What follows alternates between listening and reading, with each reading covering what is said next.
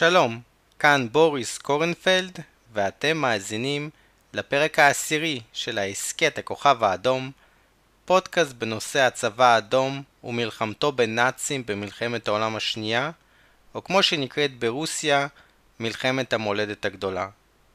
בפרק זה אני ממשיך לספר על התוקפנות של המדינות הדיקטטוריות לפני פרוץ מלחמת העולם השנייה. ב-10 במרץ 1939, בכינוס המפלגה הקומוניסטית, סטלין הודיע בנאומו כי המלחמה האימפריאליסטית השנייה כבר החלה. המלחמה האימפריאליסטית עד אז היה הכינוי הסובייטי למלחמת העולם הראשונה. סטלין הכריז שמזה כמה שנים מתנהלת מלחמה אימפריאליסטית משנגחאי דרך אתיופיה ועד לגיברלטר, כאשר התוקפניות, יפן, גרמניה ואיטליה, משנות את מפות המדינות ואת אזורי ההשפעה באסיה, באירופה ובאפריקה. חמישה ימים לאחר מכן, ב-15 במרץ 1939, צרפת שוב בגדה בצ'כוסלובקיה, הפעם יחד עם בריטניה. לפי הסכם מינכן, בריטניה וצרפת היו ערבות לעצמאותה ולשלמות גבולותיה של צ'כוסלובקיה, אך הן לא עשו דבר כדי למנוע מהיטלר להשתלט עליה. היטלר לא היה מרוצה מכך שהסכם מינכן מנע ממנו להיכנס כמנצח לפראג כפי שהוא נכנס לווינה קודם לכן. היטלר החליט לנצל את הסלובקים לצורך כיבושה של כל צ'כוסלובקיה. בתשעה במרץ 1939 ראש הממשלה הסלובקי יוזף טיטו הודיע על כוונתו להפוך את סלובקיה לעצמאית. ראש ממשלת צ'כוסלובקיה החדש, אמיל חכה, הורה לעצור את טיסו. ב-14 במרץ סלובקיה התפצלה מצ'כיה והכריזה כי היא הפכה למדינת חסות גרמנית. לבריטניה ולצרפת לא היה שום רצון לעמוד בהתחייבויותיהן לצ'כוסלובקיה, ושגריר בריטניה במדינה יעץ לככה להיפגש עם היטלר. היטלר זימן את החל לברלין בלילה שבין ה-14 ל-15 במרץ.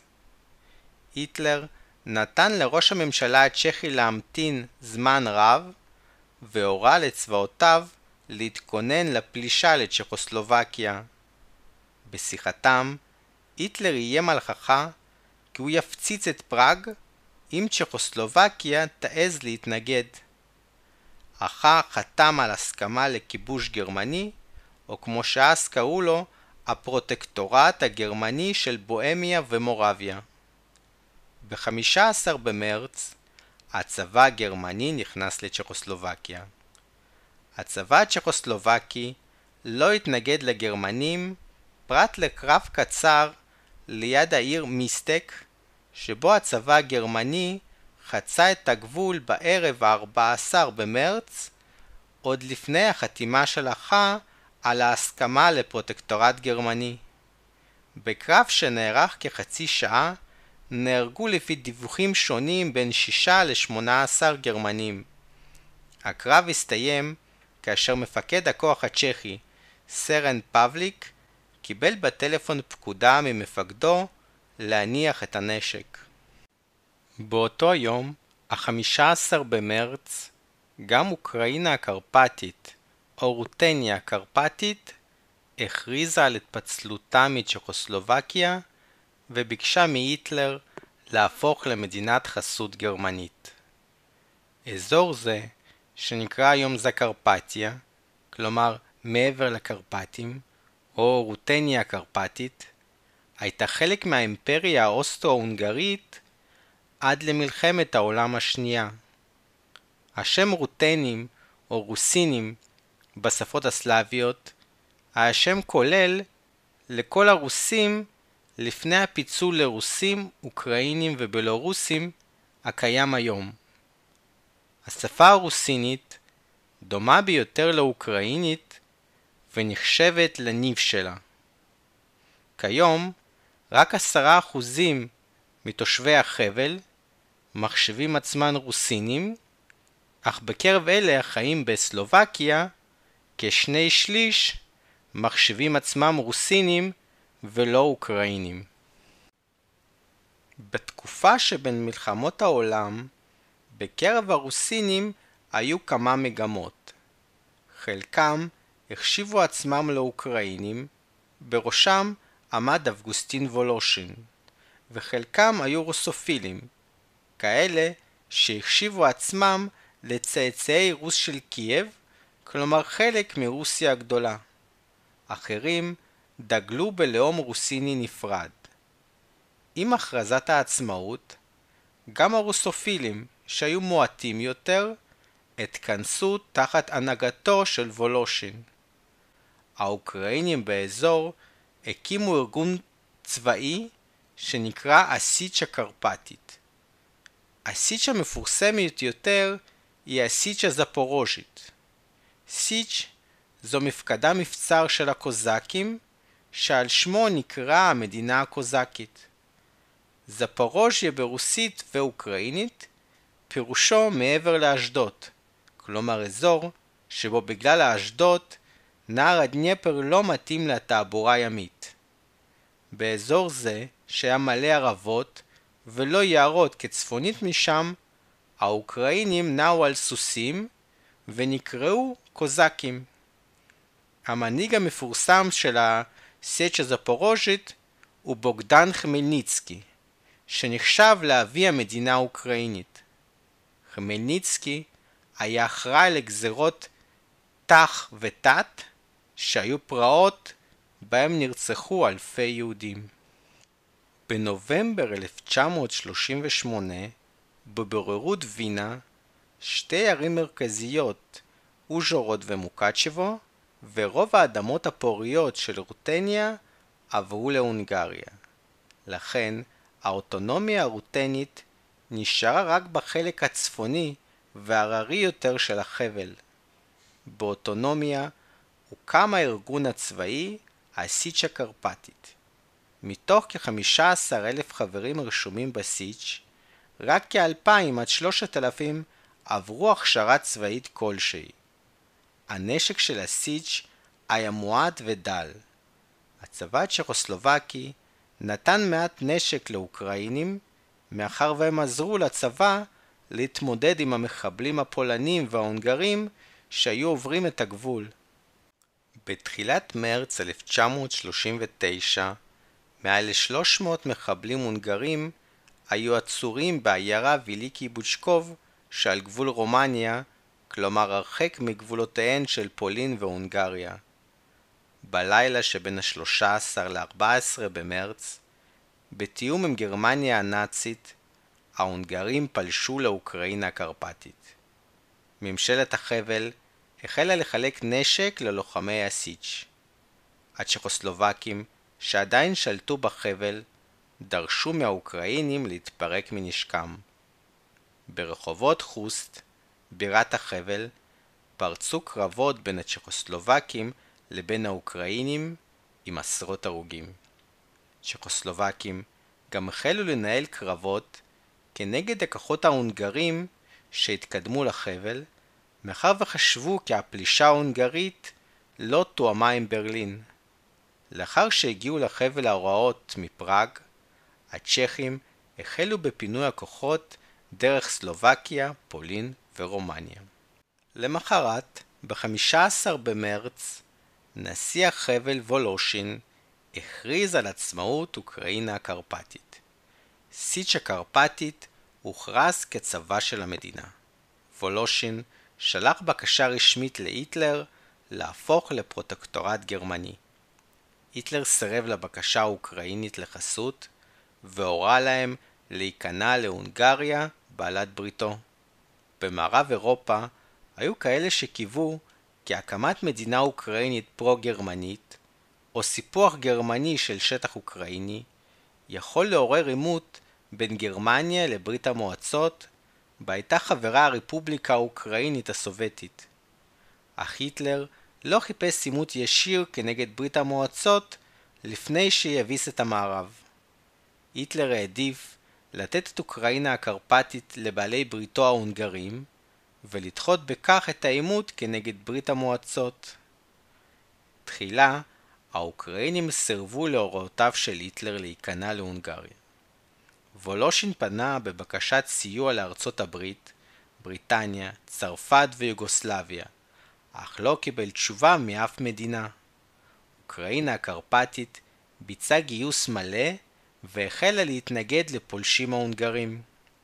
לעזרתה של הונגריה באה פולין, אשר פלשה אף היא למדינה האוקראינית הצעירה.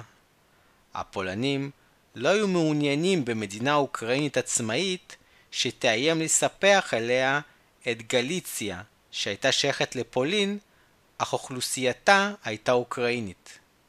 אתם מוזמנים להאזין לפרקים 3 ו-4 של ההסכת, בהם סיפרתי על הקרבות בין הפולנים לאוקראינים, שבסופם פולין כבשה שטחים רבים שהיו מיושבים באוקראינים. ב-16 במרץ, לאחר קרבות קשים, האוקראינים נסוגו מהבירה שלהם העיר חוסט. הצבא ההונגרי המשיך להתקדם ולכבוש עוד יישובים באוקראינה הקרפטית. ב-17 במרץ, וולושין ברח לרומניה וביקש באופן רשמי מרומניה להכניס את כוחותיה לחבל על מנת להציל את האוכלוסייה הרומנית והאוקראינית המקומית מההונגרים. רומניה סירבה לבקשה, מאחר ולא הייתה מעוניינת במלחמה כנגד ההונגרים. וולושין עזב את רומניה ועבר ליוגוסלביה, משם לווינה ולפראג הכבושה על ידי הגרמנים. עד 1945 וולושין היה הרקטור של האוניברסיטה האוקראינית החופשית בפראג, עד אשר נעצר על ידי הסובייטים ומת במעצר מדום לב. ב-18 במרץ כל אוקראינה הקרפטית הייתה כבושה על ידי הכוחות ההונגרים. במהלך הקרבות נהרגו מעל ל-400 אוקראינים, כ-200 הונגרים וכ-40 צ'כים. לאחר הקרבות, ההונגרים הוציאו להורג רבים מבין מפקדי הסיץ' הקרפטית. תושבי גליציה הפולנית שהשתתפו בסיץ' הוחזרו לפולין והפולנים הוציאו אותם להורג במקום. לפי בקשת גרמניה, ההונגרים שחררו כמה מאות לוחמי סיץ' אוקראינים והגרמנים הרכיבו מהם לגיון אוקראיני. במהלך מלחמת העולם השנייה, יוצאי סיץ' רבים שירתו בצבא הנאצי וביחידות המודיעין שלו. יש לציין שאוקראינה רואה את הסיץ' הקרפטית כהתנגדות מזוינת ראשונה לגרמניה הנאצית ולבעלות בריתה, אך למעשה האוקראינים פשוט ביקשו להיות גרורה גרמנית כמו סלובקיה ולא התנגדו בפועל לגרמניה עצמה. לא רק האוקראינים, אלא גם הסלובקים נלחמו בהונגרים. בין נובמבר 1938 ועד לינואר 1939 התרחשו 22 תקריות בין סלובקיה והונגריה עם הרוגים ופצועים. ב-15 במרץ, יחד עם הפלישה לאוקראינה הקרפטית, ההונגרים פלשו גם לסלובקיה בסמוך לעיר אוז'ורוד, אך נהדפו על ידי הכוחות הסלובקים. הונגריה רצתה להעביר את הגבול עשרה קילומטרים מערבית לאוז'ורוד. ההונגרים טענו שבאזור יש רוב רוסיני-הונגרי ולא סלובקי. בלחץ גרמניה, סלובקיה הסכימה לוועדה שתקבע את הגבול בין סלובקיה להונגריה. ועדה הונגרית סלובקית קבע גבול כזה ב-22 במרץ, ולמחרת, ב-23 במרץ, שר החוץ הגרמני ריבנטרופ חתם על ההסכם. כשש שעות לפני חתימת ריבנטרופ על ההסכם, הצבא ההונגרי פלש לסלובקיה לאזורים שהיו אמורים להיות הונגריים לפי ההסכם. היחידות הסלובקיות החלו להתנגד לפלישה ההונגרית, ולמחרת, ב-24 במרץ, יצאו למתקפת נגד. ב-26 במרץ, בלחץ גרמניה, סלובקיה והונגריה הכריזו על הפסקת האש. במהלך המלחמה ההונגרית-סלובקית נהרגו 22 חיילים סלובקיים ו-28 חיילים הונגרים. בנוסף לכך, נהרגו עשרות אזרחים משני הצדדים. הקרבות התרחשו גם באוויר, כאשר הסלובקים איבדו 11 מטוסים מול מטוס הונגרי אחד. בסיום המלחמה, סלובקיה נאלצה לוותר על רצועת שטח של 1,700 קילומטרים רבועים בחלקה המזרחי לטובת הונגריה. כעבור שנתיים, ב-1941, הונגריה וסלובקיה ישתפו פעולה וביחד עם גרמניה הנאצית יפלשו לברית המועצות. הרפובליקה הצ'כוסלובקית חדלה מלהתקיים ושטחיה חולקו בין גרמניה, פולין והונגריה. בסיכומו של דבר, אחרי כיבוש צ'כוסלובקיה, לידי גרמניה הנאצית נפלו מפעלי תעשייה כבדה וכוח עבודה מיומן. הנשק הרב שנתפס בצ'כוסלובקיה ישמש את הגרמנים לכיבוש פולין וצרפת, שתי מדינות שתמכו בכיבוש הגרמני של צ'כוסלובקיה. כרבע מהנשק הגרמני טרם פלישה לצרפת היה מיוצר בפרוטקטורט של בוהמיה ומורביה. בריטניה אף העבירה לגרמניה הנאצית את הזהב הצ'כוסלובקי שהיה שמור בבנק של אנגליה. כיבוש צ'כוסלובקיה, למעשה, הציל את גרמניה הנאצית מפשיטת רגל ומהיפר-אינפלציה. כבר בינואר 1939, ילמר שכט, ראש הבנק הגרמני, יידע את היטלר כי המשך הוצאות הממשלה על התחמשות בוודאות יביאו לפשיטת רגל של גרמניה. שכט התחשב בהכנסות ממיסים, אך לא שכלל את ההכנסות משוד שהיו צפויים לגרמניה הנאצית מכיבושיה העתידיים. עקב כך, שכט התפטר עוד באותו החודש מרשות הבנק הגרמני. לעומת ההסכמה השקטה של בריטניה וצרפת לכיבוש צ'כוסלובקיה, ב-19 במרץ ברית המועצות הביעה את התנגדותה לכיבוש הגרמני של צ'כוסלובקיה. אציין כאן שבעקבות כיבוש צ'כוסלובקיה נרצחו 265 אלף מיהודי המדינה. לאור פעולות הונגריה ופולין כנגד צ'כוסלובקיה בחודשיה האחרונים, וינסטון צ'רצ'יל קרא למדינות אלה עתנים על גופת צ'כוסלובקיה. מיותר לציין שפירוק והשתלטות על צ'כוסלובקיה היה הפרה בוטה של הסכם מינכן מצידה של גרמניה, לא הפרה ראשונה של הסכם כלשהו ולא האחרונה. ב-30 בספטמבר 1940, ראש ממשלת בריטניה וינסטון צ'רצ'יל הכריז בשידורו לעם הצ'כוסלובקי כי גרמניה הרסה את הסכם מינכן. באוגוסט 1942, שר החוץ הבריטי אנטוני אידן הודיע כי בריטניה לא רואה עצמה מחויבת להסכם מינכן. בספטמבר 1942, מנהיג צרפת החופשית, שרל דה גול, הודיע כי צרפת רואה בהסכם מינכן כמבוטל מההתחלה. לאחר הדחתו של מוסוליני, גם ממשלת איטליה הודיעה על ביטולו של הסכם מינכן. ב-1945, חבל הסודטים חזר לצ'כוסלובקיה ותושביו הגרמנים גורשו ממנו. שבוע לאחר השתלטות על צ'כוסלובקיה, ב-23 במרץ 1939, גרמניה סיפחה את חבל ממל או קלייפידה הליטאי. להלן תקציר הפרקים הקודמים. ב-1918, ליטא, שרובה הייתה חלק מהאימפריה הרוסית, קיבלה עצמאות. הפולנים, שרצו את וילנה, בירת ליטא לעצמם, כבשו אותה מהליטאים ב-1920 והכריזו בה על מדינה עצמאית בשם ליטא המרכזית. ב-1922 ליטא המרכזית אוחדה עם פולין.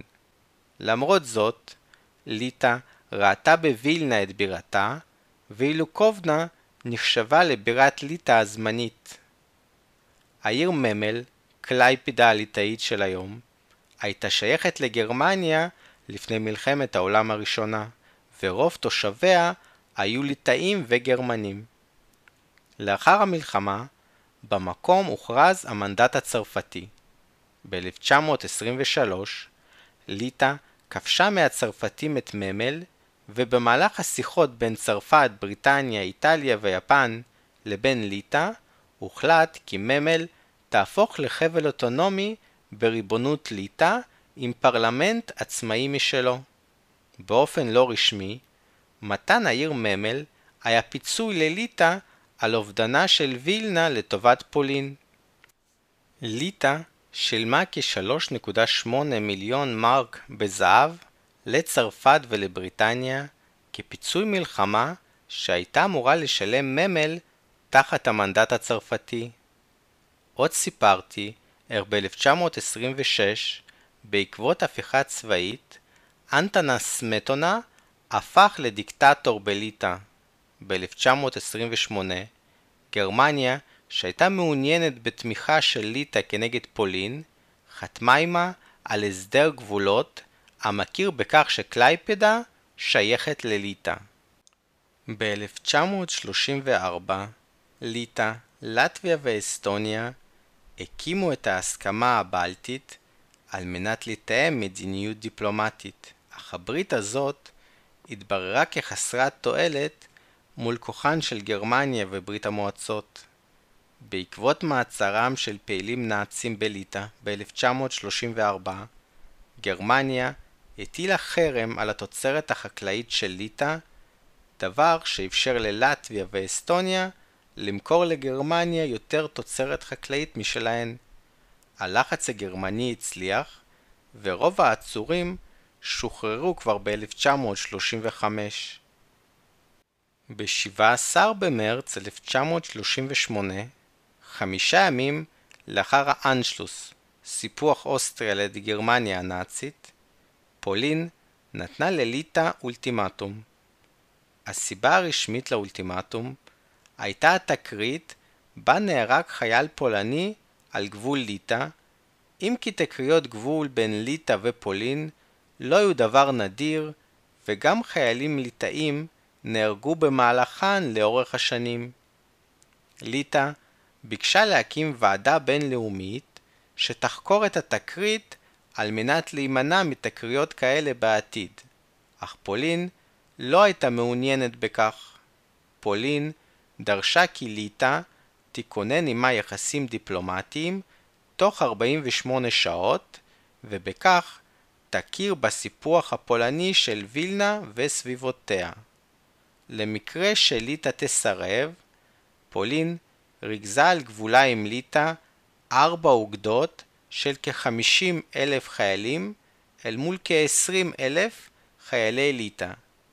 גם השריון, חיל האוויר וחיל הים הפולני הוכנו לפלישה לליטא. ברית המועצות, שהכירה בווילנה כבירת ליטא, הודיעה בעקבות האולטימטום הפולני כי הפלישה הפולנית לליטא תבטל את הסכם אי ההתקפה בין ברית המועצות לבין פולין מ-1934.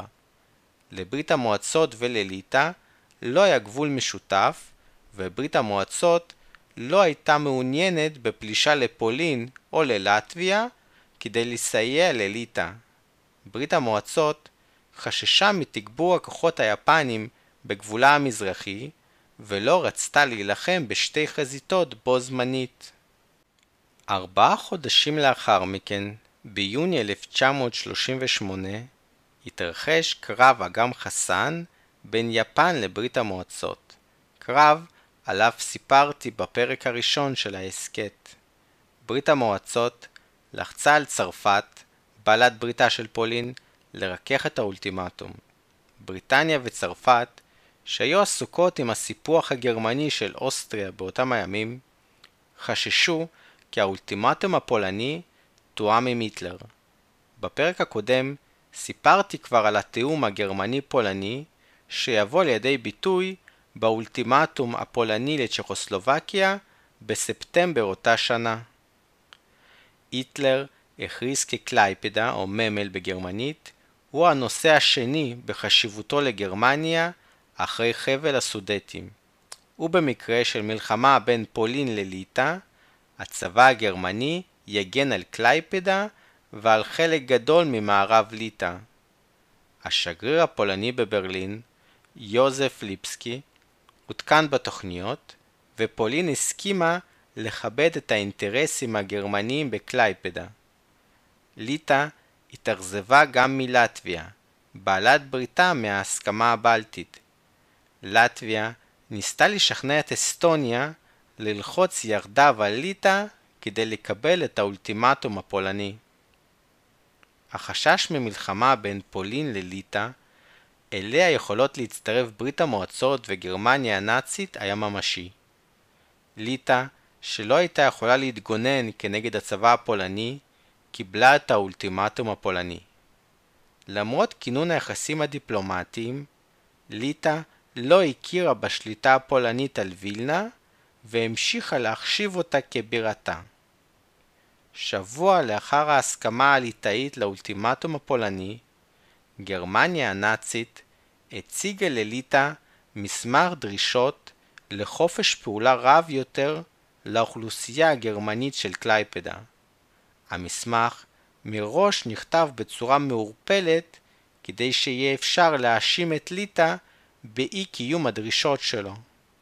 ליטא לא ענתה ישירות למסמך, אך עשתה הכל על מנת לא לתת לגרמניה תירוץ לתקוף אותה. ב-1 בנובמבר 1938, ליטא הדיקטטורית נאלצה לבטל את המשטר הצבאי ואת הצנזורה במחוז קלייפדה. בדצמבר 1938 נערכו הבחירות לפרלמנט של קלייפדה, והמפלגות הפרו-גרמניות זכו בהם ל-87% מהקולות. הפרלמנט הפרו-גרמני בקלייפדה תכנן ל-25 במרץ 1939 הצבעה על הצטרפותו של החבל לגרמניה. גרמניה קיוותה כי ליטא תסכים בעצמה לוותר על החבל הבעייתי מבחינתה. ב-20 במרץ 1939, חמישה ימים לאחר הכיבוש הגרמני של צ'כוסלובקיה, שר החוץ הליטאי אופסיס נפגש בברלין עם שר החוץ הגרמני ריבנטרופ, אשר דרש ממנו כי קלייפדה תעבור לגרמניה. ריבנטרופ הזהיר את השר הליטאי כי במקרה של סירוב, גרמניה תשתמש בכוחה הצבאי. בנוסף לכך, ריבנטרופ הזהיר את אורבשיס לא לחפש עזרה ממדינות אחרות. ליטא הודיעה בחשאי על האולטימטום למדינות החתומות על הסכם קלייפדה, צרפת, בריטניה, איטליה ויפן. מבחינה טכנית, לפי הסכם קלייפדה מ-1924, ליטא הייתה חייבת את אישור המדינות החתומות לפני שתעביר את השליטה עליו לגרמניה.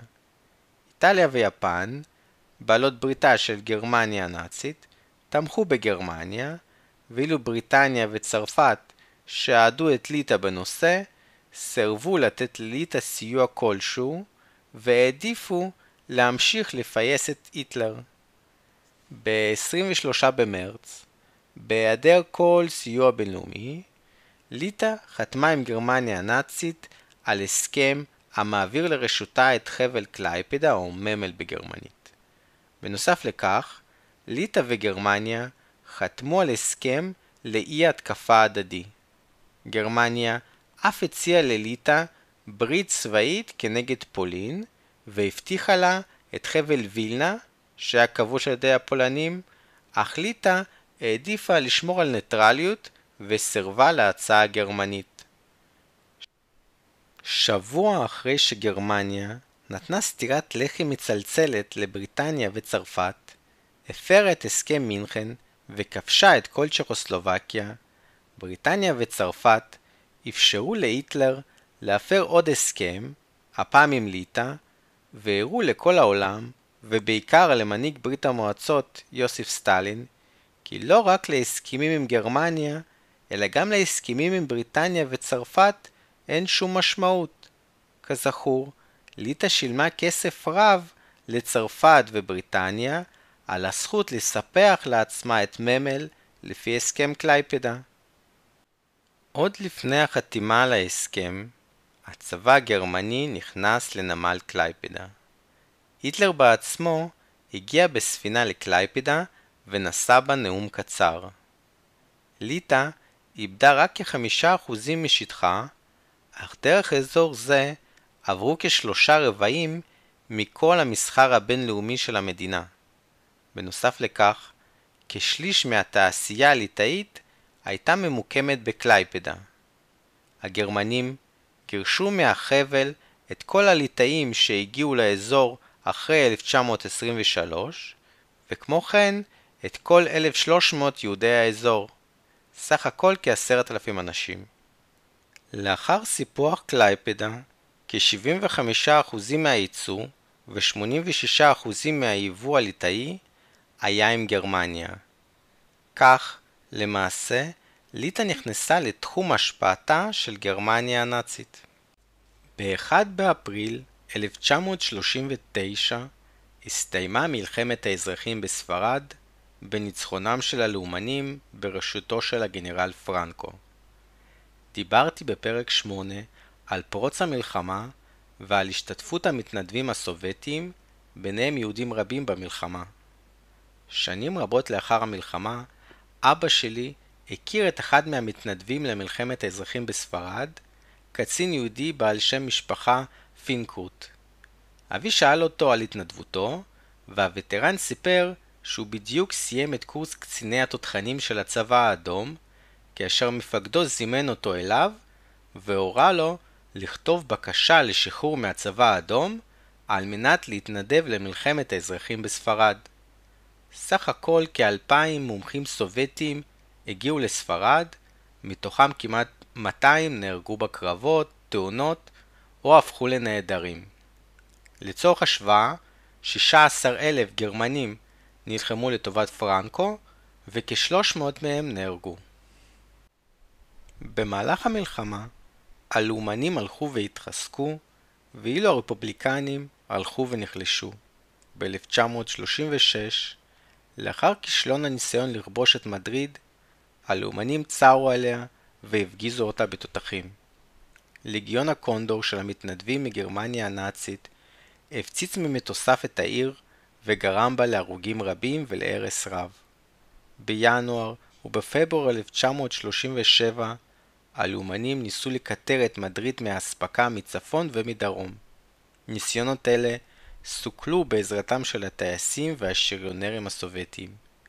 במרץ 1937, כוח איטלקי גדול של 35 אלף חיילים עם תותחים, טנקים ומטוסים ניסה לכבוש את העיר גואדה לחרה, אך נחל מפלה קשה שפגע קשות ביוקרתו של מוסוליני. ב-26 ביוני 1937 מטוסים גרמנים תקפו את העיירה הבסקית גרניקה. כאלף איש נהרגו בהפצצה ומרכז העיירה נחרב כולו. הפצצת גרניקה גרמה לזעזוע רב בעולם והפכה לאחד מסמלי המלחמה. באוקטובר 1937 הלאומנים השתלטו על כל צפון המדינה העשיר במכרות, תוך שהם מפגינים עליונות צבאית על הכוחות הרפובליקניים. בינואר 1938 הרפובליקנים בסיוע טנקים סובייטיים עוד הצליחו לכבוש את העיר טרואל באורגון, אך הלאומנים כבשו אותה בחזרה לאחר כשישה שבועות. ביולי 1938 הרפובליקנים יצאו למתקפת פתע באזור קטלוניה, כאשר הם צלחו בלילה את נהר האברו וכבשו שטח רב ביום אחד. זה היה הניסיון ההתקפי האחרון של הרפובליקנים והקרב הגדול ביותר במלחמת האזרחים. הגנרל פרנקו הורה על מתקפת נגד, ובמהלך מאה הימים הבאים הלאומנים כבשו חזרה את כל השטח עד לנהר האברו. צרפת, ששמרה על ניטרליות במלחמת האזרחים בספרד, הפסיקה את התמיכה החשאית שלה בממשלה הרפובליקנית כבר בדצמבר 1936. כזכור מהפרק הקודם, ב-30 בספטמבר 1938, צרפת חתמה על הסכם מינכן יחד עם בריטניה, גרמניה ואיטליה. איטליה, בעלת בריתה של היטלר, החליטה לנצל את הפייסנות של צרפת, ובאוקטובר 1938 הציגה לצרפת רשימה של דרישות נמל חופשי בג'יבוטי, שותפות בניהול תעלת סואץ, שותפות בתוניסיה ושימור התרבות האיטלקית באי הצרפתי של קורסיקה. הפעם צרפת סירבה לדרישות והחלה בתרגיל ימי של הצי שלה כאזהרה לאיטליה. בסוף נובמבר 1938, משלוח גדול של כלי נשק סובייטיים שרכשה ממשלת ספרד הגיע לנמל הצרפתי של בורדו, אך צרפת, שהייתה עסוקה בדיונים לקראת חתימה על הכרזה לאי התקפה עם גרמניה, סירבה לאפשר לנשק להגיע לממשלה הרפובליקנית בספרד. בדצמבר 1938, הלאומנים צלחו את נהר האברו ופלשו לקטלוניה. ב-26 בינואר הלאומנים כבשו את ברצלונה ונשיא הרפובליקה, מנואל אסניה, ברח לצרפת. עד ל-10 בפברואר 1939 קטלוניה נכבשה כולה, וב-26 בפברואר בריטניה וצרפת הכירו בממשלתו של הגנרל פרנקו והחלו ביחסים הדיפלומטיים איתה. למרות זאת, ראש ממשלת ספרד, נגרין, רצה להמשיך במאבק עד אשר הלאומנים התחייבו לא לפגוע ברפובליקנים. למרות התבוסות, הרפובליקנים עדיין שלטו על רבע מהמדינה ועל שליש מהאוכלוסייה, כולל הבירה מדריד. ב-6 במרץ, קולונל קסאדו ביצע הפיכה בקרב הרפובליקנים ונגרין, ראש ממשלת ספרד, ברח מהמדינה. קסאדו ניסה לנהל שיחות על כניעה בכבוד מול פרנקו, אך זה סירב ודרש כניעה ללא תנאי. ב-23 במרץ, פרנקו הורה לפתוח במתקפה כוללת על הכוחות הרפובליקנים, ועד ה-1 באפריל כל הכוחות הרפובליקנים נכנעו ללאומנים. מלחמת האזרחים בספרד הסתיימה בניצחון הלאומנים שנתמכו על ידי גרמניה הנאצית ואיטליה הפשיסטית. בעוד היטלר מספח את אוסטריה ואת צ'כוסלובקיה, מוסוליני חש כי איטליה הופכת לשותף הזוטר בברית ביניהן. לכן מוסוליני החליט לספח לאיטליה את אלבניה. אלבניה הייתה חשובה לאיטליה מבחינה אסטרטגית. שליטה עליה יכולה הייתה לאפשר לאיטליה לשלוט על הכניסה לים האדריאטי ולתת לה בסיס לפעולותיה בבלקן. מבחינה היסטורית, אלבניה הפכה לחלק מהאימפריה הרומית עוד לפני הכיבוש של צפון איטליה מהקלטים. שנים רבות, אלבניה הייתה תחת שליטתן של ממלכת נפולי ורפובליקת ונציה האיטלקיות. גם מבחינה אתנית, האיטלקים ראו עצמם קשורים לאלבנים, אותם הם ראו כצאצאי רומאים ואילירים, לעומת העמים הסלאבים באזור הבלקן. מאז עלייתו של מוסוליני לשלטון, הוא החל להגדיל את ההשפעה האיטלקית באלבניה. ב-1925, איטליה החלה לנצל את המכרות באלבניה, וב-1926 חתמה עם אלבניה על ברית הגנה. רוב הקצינים בצבא האלבני היו איטלקים, ושליש מהיבוא האלבני הגיע מאיטליה.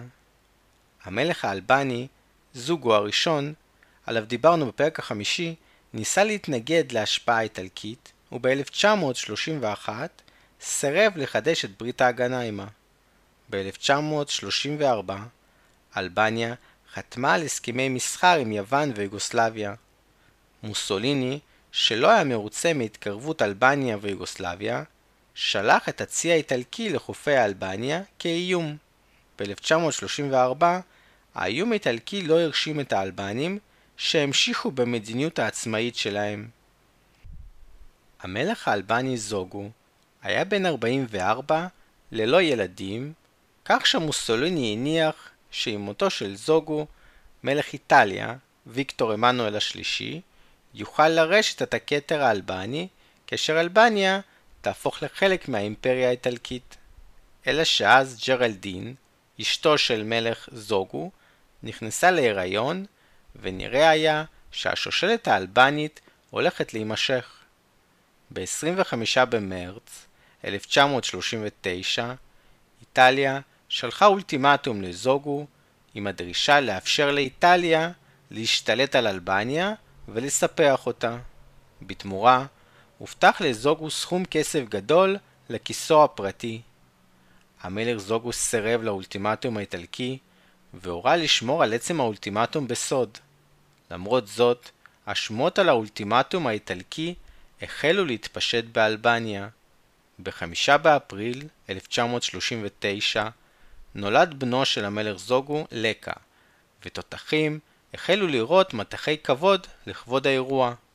האלבנים חשבו כי פרצה מלחמה, והיה צורך להרגיע אותם ולספר על לידתו של הנסיך. למרות ההרגעות, למחרת, ב-6 באפריל, האלבנים יצאו להפגנות אנטי-איטלקיות בערי המדינה. באותו יום, מאה מטוסים איטלקים טסו מעל ערי אלבניה ופיזרו כרוזים המורים לאלבנים להיכנע בפני האיטלקים. באלבניה הוכרז גיוס מילואים מלא, אך שרים וקצינים בכירים רבים החליטו לברוח מהמדינה. למחרת, ב-7 באפריל, איטליה החלה בפלישה לאלבניה. הכוח הפולש כלל 100 אלף חיילים ו-600 מטוסים, בעוד הצבא האלבני כלל 15 אלף חיילים וחמישה מטוסים בלבד. המלך זוגו תכנן לסגת מערי החוף ולהתנגד לאיטלקים בערי אלבניה, אך היועצים והקצינים האיטלקים שיבשו את תוכניתו. בסופו של דבר, ההתנגדות האלבנית התבצעה על ידי קבוצות קטנות של פטריוטים. בעיר דורס, 500 אלבנים התנגדו לפלישה האיטלקית במשך כמה שעות. עד השעה אחת וחצי של היום הראשון לפלישה, כל הנמלים האלבנים היו בידיים איטלקיות. באותו היום, המלך זוגו עם אשתו ובנו הקטן ברחו מאלבניה ליוון.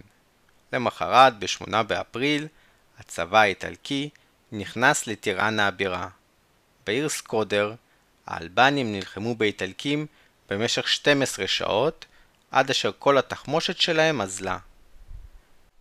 ב-12 באפריל, הפרלמנט האלבני בטיראנה הכבושה הצביע על הדחתו של המלך זוגו ואיחוד עם איטליה כאיחוד פרסונלי שבו המלך האיטלקי ויקטור עמנואל השלישי קיבל על עצמו את כתר אלבניה בנוסף לתפקיד הקיסר האתיופי שכבר היה לו.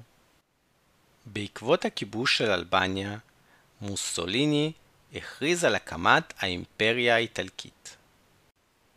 לאור המלחמות והכיבושים של גרמניה, איטליה ויפן, ברית המועצות התכוננה למלחמה שתבוא. בפברואר 1931, בנאומו בפני ראשי התעשייה הסובייטית, סטלין אמר את הדברים הבאים: אנו מפגרים בחמישים-מאה שנים אחרי המדינות המפותחות. אנחנו חייבים לעבור את המרחק הזה בעשר שנים. או שנעשה זאת, או שנושמד. לסטלין היה ברור כי ברית המועצות חייבת להתכונן למלחמה שתבוא. עשר שנים וארבעה חודשים אחרי הדברים האלה, ב-22 ביוני 1941, גרמניה הנאצית תפלוש לברית המועצות במטרה להשמיד אותה. בין 1929 לבין 1937, בברית המועצות הופעלו שתי תוכניות חומש שהגדילו את התעשייה הסובייטית במאות אחוזים. תהליך התיעוש כונה ברוסית אינדוסטריאליזציה. הועלתה רמת ההשכלה והאלפביתיות באוכלוסייה, והחל חיזוק הצבא האדום החלש. אני מזכיר לכם את הפרק הרביעי של הפודקאסט, שבו סיפרתי איך ב-1920 הצבא הפולני עם מעט טנקים צרפתיים הנחיל מפלה קשה לצבא האדום. איך מדינה מפגרת מבחינה תעשייתית יכלה לעשות התקדמות כל כך מהירה? ברית המועצות חתמה על חוזה מול חברה אמריקאית של אלברט קאהן. כהן היה יהודי גרמני שהיגר עם משפחתו לארצות הברית. כהן הפך לאדריכל התעשייתי החשוב ביותר של ארצות הברית בתקופתו, וכונה האדריכל של דטרויט. עד 1932 החברה של כהן תכננה מעל ל-500 מפעלים לייצור מכוניות, טרקטורים, פלדה ומכונות. למפעלים הרבים שתוכננו בברית המועצות באותו הזמן, היה ייעוד כפול, אזרחי וצבאי. כך, מפעל טקסטיל היה מייצר בו זמנית בגדים ואוהלי סיירים, או מפעל לחלקי חילוף לטרקטורים, היה מייצר גם חלקי חילוף לטנקים. פרקטיקה זו נמשכה הרבה אחרי סיום מלחמת העולם השנייה. בבדיחה סובייטית מפורסמת, עובד במפעל למכונות תפירה, מתחיל לגנוב חלקי חילוף כדי לבנות מכונת תפירה לאשתו, אך כל פעם שהיה מרכיב אותם בבית, היה יוצא לו מכונת ירייה. לאלברט כהן ועובדיו לא היה מושג שהם מייצרים את מפעלי התעשייה הצבאית של ברית המועצות. את כל הדרישות הסובייטיות של חיזוק יסודות המפעלים, העגורנים הכבדים וכולי, האמריקאים החשיבו כפזרנות סובייטית מיותרת, שהייתה לא הגיונית בכלכלות קפיטליסטיות תחרותיות. התירוץ הסובייטי לכל דרישות החיזוקים במפעלים היו החורפים הרוסים הקשים. בתחילת שנות ה-30, ברית המועצות היווה המון ציוד תעשייתי מגרמניה. ברית המועצות רכשה את רוב הפלדה, הדחפורים, מכונות הדינמו, מכונות לעיבוד מתכות, המנופים והטורבינות שייצר רפובליקת ויימר באותן השנים. עם הגידול בתעשיית הטרקטורים בברית המועצות, ב-1932 הופסק ייבוא הטרקטורים, וב-1934 החל ייצוא הטרקטורים לחו"ל. סך הכל בשנות ה-30 ברית המועצות יצרה כ-40% מכלל הטרקטורים בעולם. במהלך שתי תוכניות החומש, תפוקת הנפט עלתה ב-11% כל שנה, ייצור הפלדה ב-17% כל שנה, ייצור החשמל ב-25% בשנה, ייצור מכונות לחיתוך מתכות עלה ב-43% בשנה, וייצור מכוניות ב-85% בשנה. אם ב-1928 ברית המועצות יצרה רק 800 מכוניות בשנה, הרי ב-1937 יצרו בה 200 אלף מכוניות. כלומר, ייצור המכוניות גדל פי 250 תוך עשור. תהליך התיעוש גרם לאורבניזציה, כאשר מיליוני כפריים עברו לערים לעבוד במפעלים החדשים. אם ב-1926 פחות מ-18% מתושבי ברית המועצות היו עירוניים, הרי ב-1939 כמעט 33% היו עירוניים. חשוב להזכיר שכל התקופה המדוברת בהסכת, רוב תושבי ברית המועצות היו כפריים, ורק בשנות ה-60 אחוז תושבי הערים הגיע ל-50%. מטרת העל של התיעוש, האינדוסטריאליזציה, הייתה חיזוק הפוטנציאל הצבאי של ברית המועצות אל מול האיום של המדינות הקפיטליסטיות, כאשר עם עלייתו של היטלר לשלטון, האויב הפוטנציאלי הגדול ביותר של ברית המועצות הפכה להיות גרמניה הנאצית. בעקבות הגידול בתוצר של ברית המועצות, ב-1938 התוצר הסובייטי השתווה לתוצר של גרמניה הנאצית. אם כי אוכלוסיית ברית המועצות הייתה גדולה פי שתיים מזו של גרמניה. כלומר התוצר לנפש בגרמניה היה עדיין כפול מזה שבברית המועצות.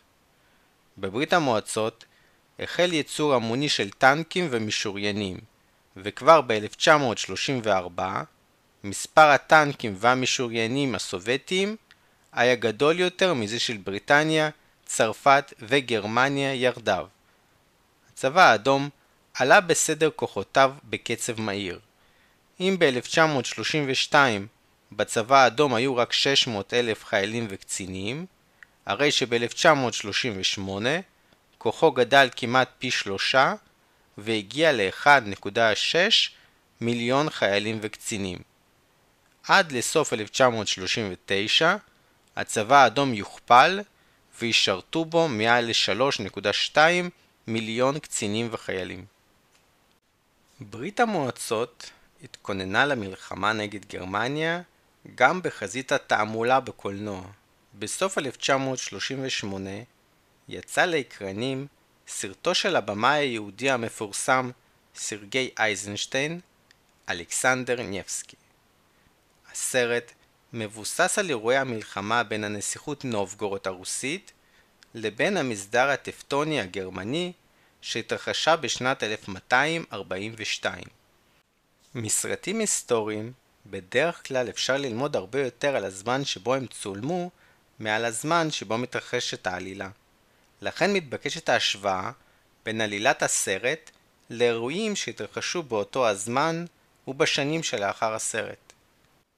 בתחילת הסרט, הנסיך אלכסנדר ניבסקי אומר כי אפשר לחכות עם המלחמה במונגולים החזקים.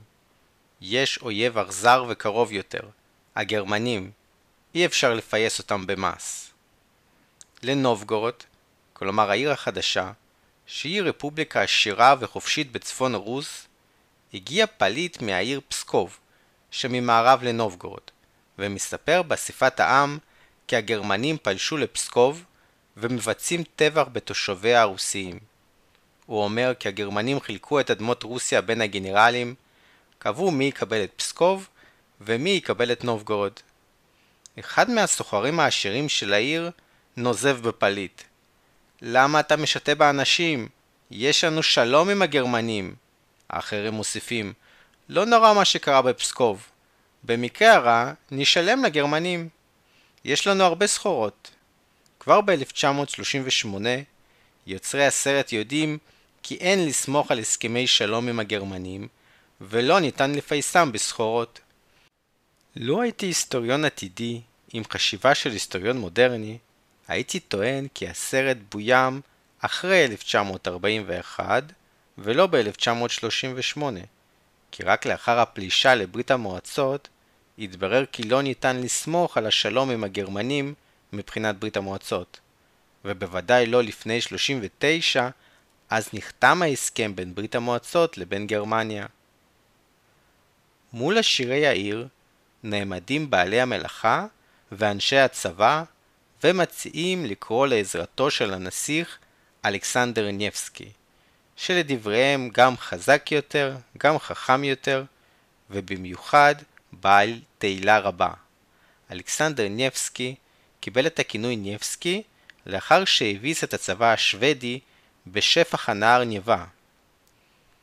הרוב באספה מחליט לבקש את עזרתו של הנסיך אלכסנדר. בינתיים בפסקוב, הגרמנים רוצחים גברים רוסים וזורקים ילדים לאש.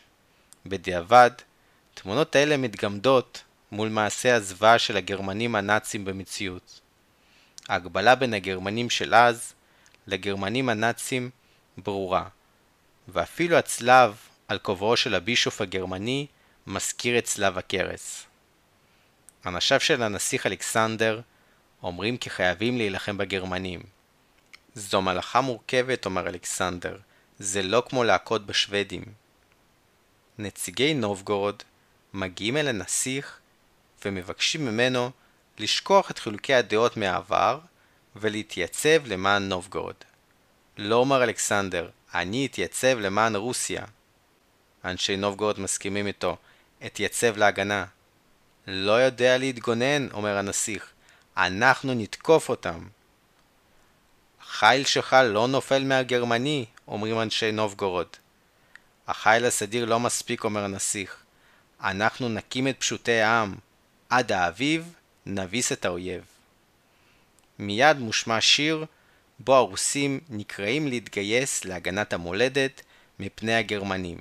בתרגום שלי, קומו אנשים רוסים לקרב תהילה, לקרב אכזר, קומו אנשים חופשיים למען ארצנו הישרה.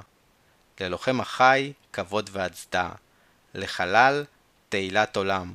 למען המכורה, לארץ רוס, קומו אנשים רוסיים. המקהלה נהנית לקריאה. ברוס היקרה, ברוס האדירה, לא יימצא האויב. קומי, התרוממי עמנו מולידתנו רוס. הנסיך נואם מול אספת העם בנובגורוד, שמפקידה תחת פיקודו את צבאותיה.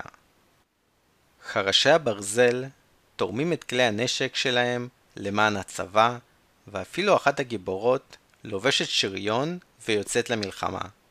גיבורה אחרת מבטיחה להינשא לזה מבין שני מחזריה שיהיה יותר אמיץ במלחמה. הרוסים יוצאים למלחמה, אך גרמנים מפתיעים את כוח החלוץ הרוסי שסופג אבדות ונסוג לכיוון אגם פייפסי, הקפוא, שנמצא בין רוסיה לאסטוניה. ברוסית האגם נקרא צ'וצקיה אוזרה, כלומר אגם הצ'ודים, שזה שם סלאבי עתיק לאסטונים ולכל העמים דוברי שפות פינו-אוגריות. אלופי נובגורוד מפצירים באלכסנדר לסגת לגדה הרוסית של האגם, אך הנסיך מתעקש להילחם ליד האגם הקפוא בארץ זרה. אפשר לראות כאן את הרצון הרוסי להתקדם לארץ זרה, ושם לעצור את הגרמנים. הדבר דומה להתקדמות של הצבא האדום לתוך הארצות הבלטיות ופולין שיקרה בשנים הבאות. המסר בסרט הוא בשיר ברורים. כמו ברוסיה העתיקה, כך רוסיה הסובייטית תילחם בגרמנים ותנצח. גם בסרט, כמו במלחמה שתבוא, מזג האוויר מסייע לרוסים והקרח הדק נשבר תחת האבירים הגרמנים הכבדים ששוקים בהמוניהם. הסרט מסתיים באמירתו של הנסיך אלכסנדר ניבסקי מי אשר יישא חרבו אלינו מחרב ימות. על כך עמדה ותעמוד הארץ הרוסית. הגרמנים שפספסו את האזהרה יבואו לרוסיה כעבור שנתיים וחצי עם כלי נשקם ומיליונים מהם ייקבעו באדמתה. אנו נפרדים כאן עד לפרק הבא ואתם מוזמנים לשמוע את השיר "קומו אנשים רוסים" מהסרט אלכסנדר ניבסקי. מילים ורדימיר לוגבסקוי, לחן סרגי פרקופייב. להתראות. Давайте, люди,